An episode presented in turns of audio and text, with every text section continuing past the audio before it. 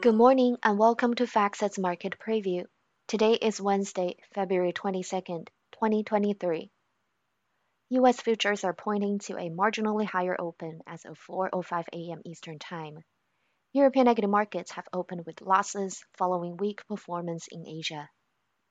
U.S. dollar is flat, Treasury yields are lower across the board, crude oil prices are lower, gold is slightly higher, cryptocurrencies are off their recent peaks.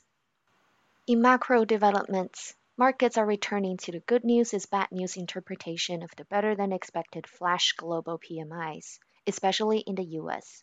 This has led to a slide in bond prices on expectations of higher for longer rates, and a sell-off in equities, especially on the Nasdaq. Overall, the risk sentiment is constrained by the ever more hawkish Fed policy outlook, downside risks to the consensus earnings estimates, recession concerns with the deep curve inversion, stretched valuations, and the speculation of a Fed policy mistake. On the central bank front in Europe, the resilient economic data prints in Germany and the UK are also cementing the case for higher rates. Markets are currently seeing a 55% chance of the Bank of England raising rates to 4.75% and the European Central Bank taking rates to 3.75% by September.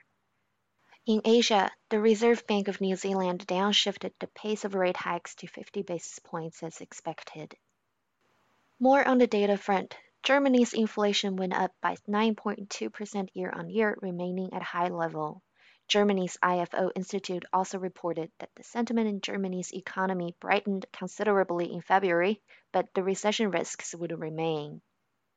Overnight, the Reuters survey showed that Japan's manufacturer sentiment remained negative, while services sector sentiment fell for a second month. Australia's Q4 wage growth was below expectations, and Hong Kong's economy is expected to grow 3.5 to 5.5% this year after shrinking 3.5% in 2022.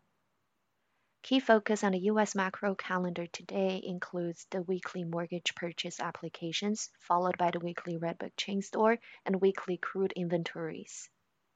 Notable earnings reporters in the U.S. today are Allegiant, TJX, and Garmin. They're reporting before the open. Nvidia, eBay, Pioneer Natural Resources, NetApp, and Mosaic are posting results after the close. In corporate news, the SEC and CFTC are looking into Wells Fargo's retention of employee communications over unapproved messaging tools, according to a filing cited by Reuters. The FTC will not challenge Amazon's acquisition of One Life Healthcare, though the commission also plans to issue a letter to both companies warning them that the investigation remains open, according to Bloomberg.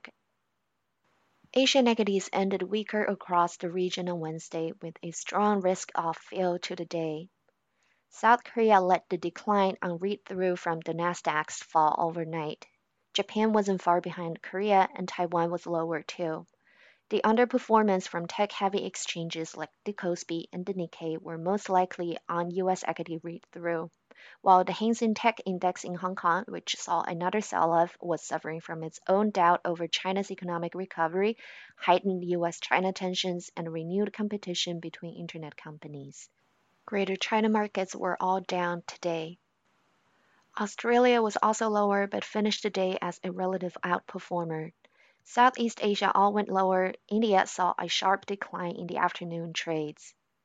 European equity markets have opened in a negative territory after closing lower on Tuesday and following weaker levels in Asia. Thank you for joining us for the U.S. market preview for Wednesday, February 22nd, 2023. You can continue to follow today's news in real time with FactSet.